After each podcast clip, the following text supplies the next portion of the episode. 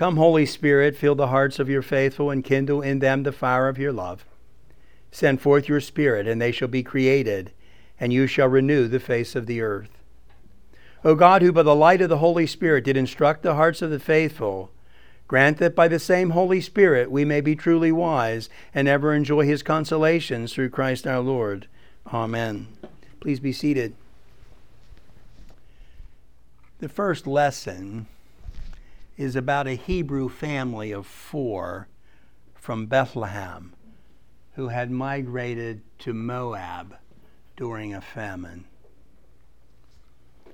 When we read scripture, we listen for certain terms and certain words, and those of us who are familiar with the Judeo Christian tradition undoubtedly catch the reference to Bethlehem in um, this story.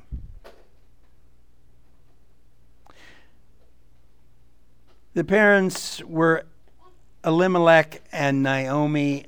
Their sons were Mahlon and Chilion.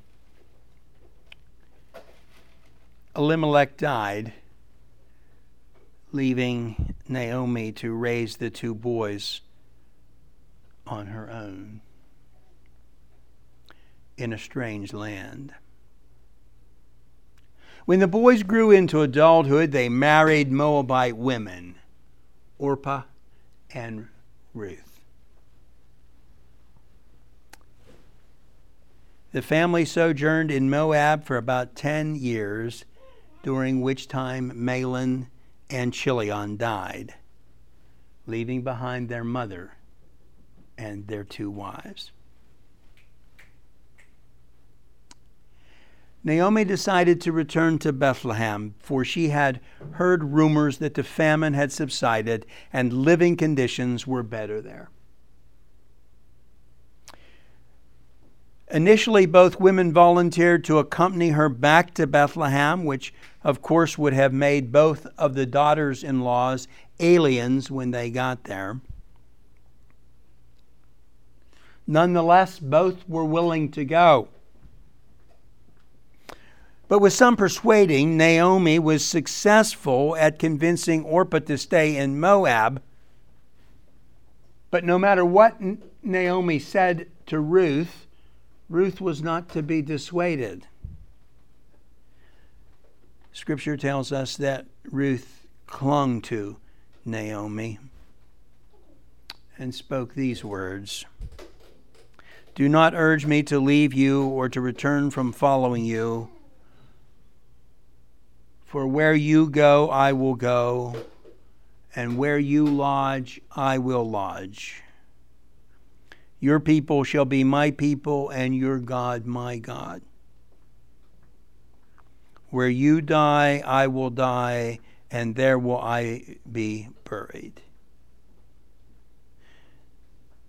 May the Lord do so to me, and more also, if anything but death parts me from you.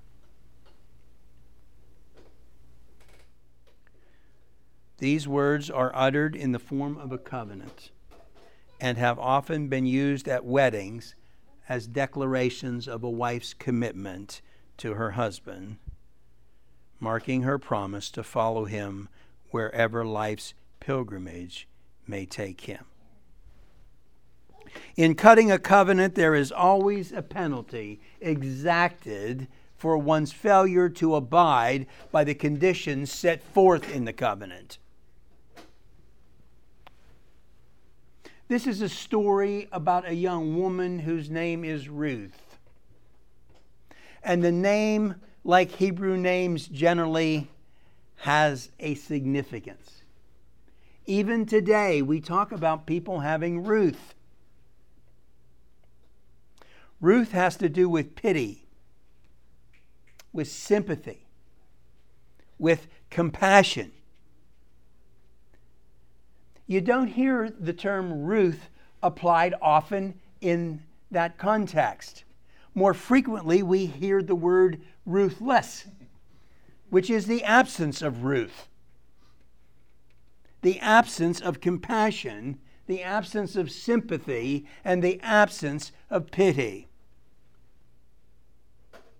but at a time when love was at the center of our moral compass and represented that direction that was true north, Ruth was an important aspect of those characteristics. Now, in our time, it's been replaced with ruthless, with an emphasis on power rather than an emphasis on love and compassion. Unfortunately, covenant in our time has come to mean precious little. Now, the time frame of such promises is, quote, until further notice, end quote. At which time I can just walk away. This cavalier attitude about covenant has permeated our culture, which is based on individual contentment, satisfaction, and happiness. If I'm not happy with you, it's acceptable in the eyes of many for me just to walk away. That happens in marriages on a regular basis, and it happens in churches all too frequently. If I anticipate that I can get my needs met better someplace else, I'm under no obligation to stay and work things out with you. I just announced that I'm leaving and I'm gone. The relationship is severed, and it matters not what commitments I made to you that I'm now walking away from. Look around. There are people who were worshiping with us in this place who participated in committing us to a three year lease on this facility. Where are they now? Although the three years haven't expired, they're gone. Unable to even commit themselves to a definite period of time. I mean, forget the kind of commitment that is part of the marriage covenant that is till death do us part. Even for a prescribed period of time, they were unable to stay with us. When I was a teenager, I participated in a youth group at our church. It was a very active youth group. Most months, we sponsored multiple social events.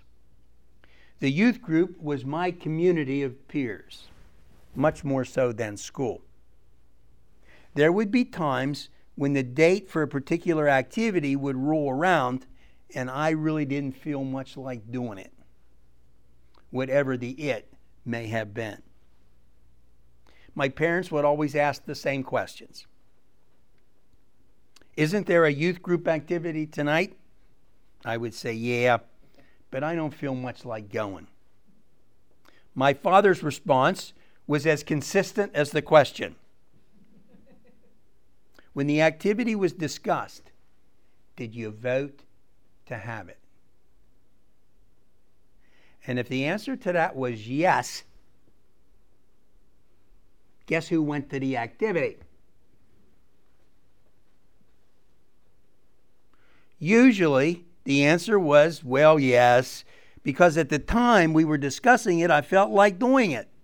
Now the day is here, I don't feel like doing it anymore. My father's directive was always the same if you voted to have it, you're going. Go get ready. My father was a stickler on living up to commitments one made. Unfortunately, there are far too few fathers who are of that ilk today. Prior to the time of the Reformation, that huge fiasco in the 16th century that Alister McGrath has subsequently dubbed Christianity's dangerous idea, Sundays were considered a day of obligation for all Christians. If one was able, one was expected to be at Mass. Two weeks ago, I received a letter from a couple who formerly sojourned with us for a season who advised me that they do not attend church out of any sense of obligation. which means they learned nothing from me while the time that they were sojourning with us. My reaction to that is this how sad. The tone of their letter suggested to me that there is precious little in life that they do out of a sense of obligation. Because if you don't do this out of a sense of obligation, what happens in your life that's any more important than this?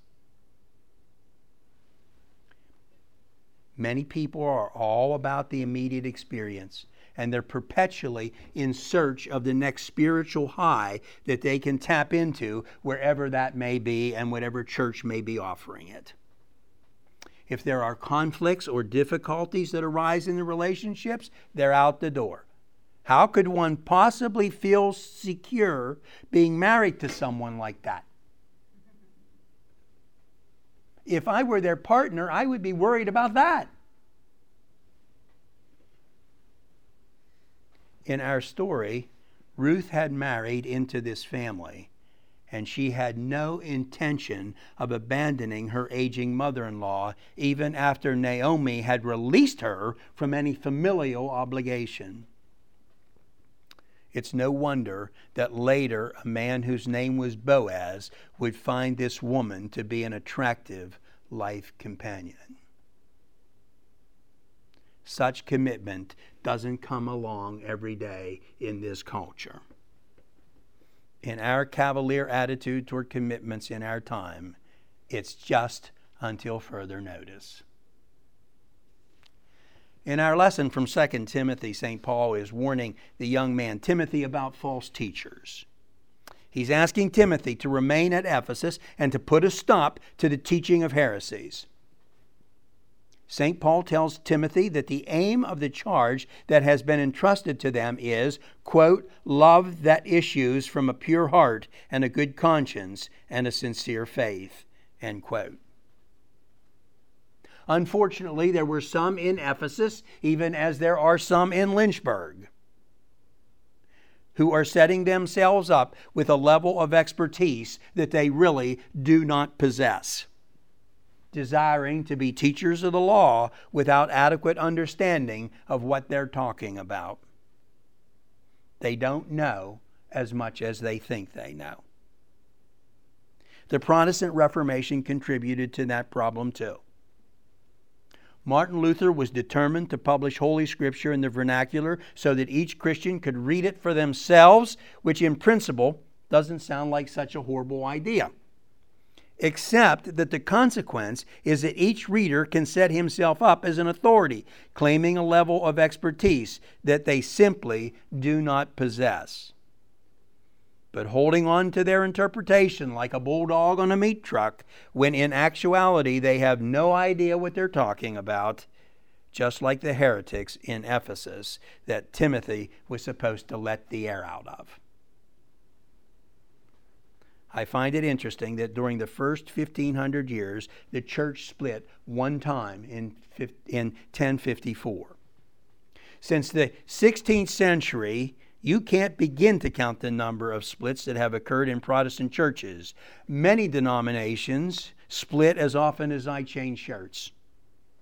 If everyone's an authority in their own right, then when, whenever people disagree, the quote righteous group, end quote, which by definition is the one that I'm a part of, is either going to take my toys someplace else to play, or or I'm going to give the, the other the other side the left foot of fellowship and boot them out the door so that they can go and do their thing someplace else. How sad is that? If one reads Jesus' priestly prayer in John's Gospel, one quickly sees that this probably isn't the vision of church that Jesus had in mind.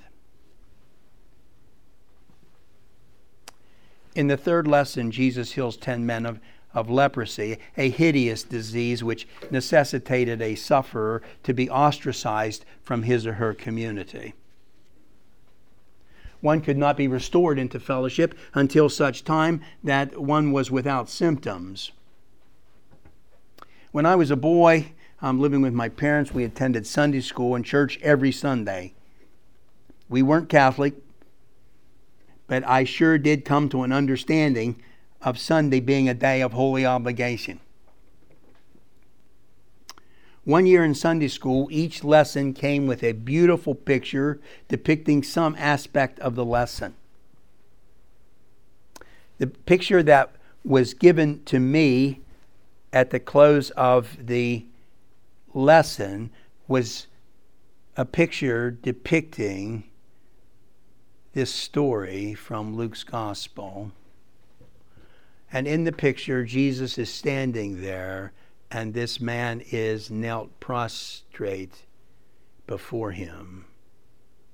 My parents framed that picture for me, and they um, hung that on my bedroom wall. And that hung there until I was an adult and gone.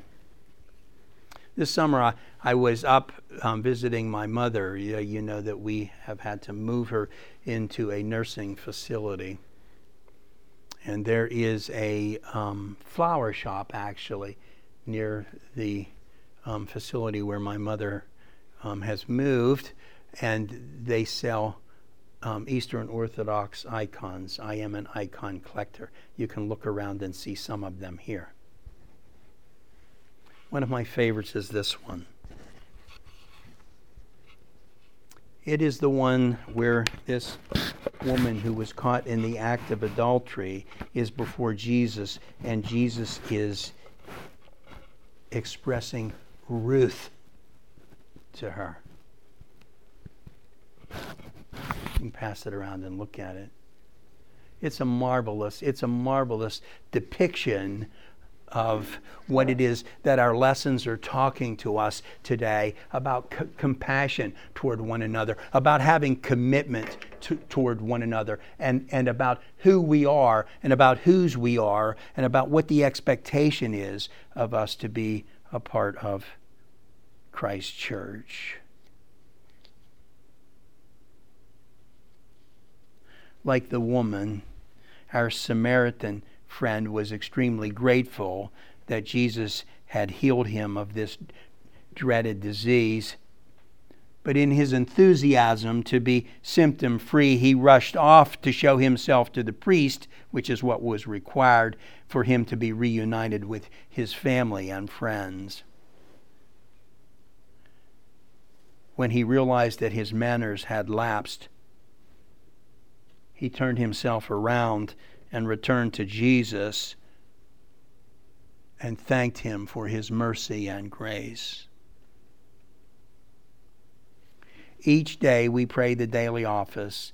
There is a prayer of thanksgiving that can be a part of the office. When I lead the daily offices, that prayer is always a part of the office.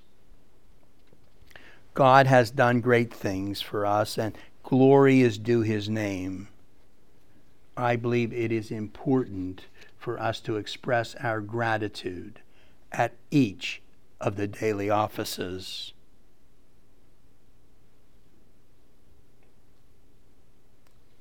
The take home messages from these lessons are these.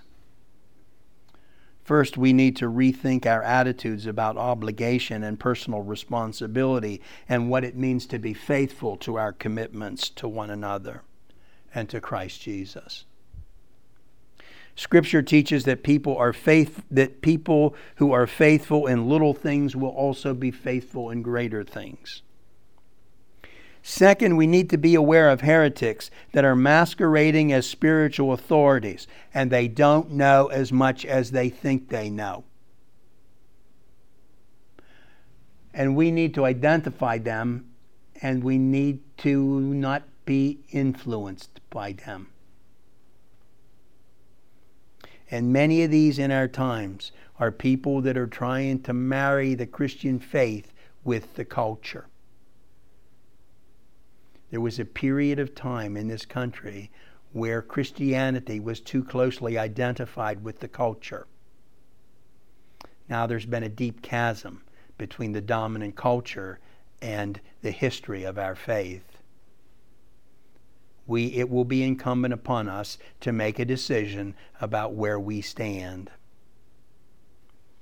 Thirdly, we should remember to be thankful for the blessings that we receive at the hands of our Heavenly Father every day. This is a day for serious soul searching. How are we measuring up in our commitments, in our compassion, in our challenging falsehoods, and in our thanksgiving?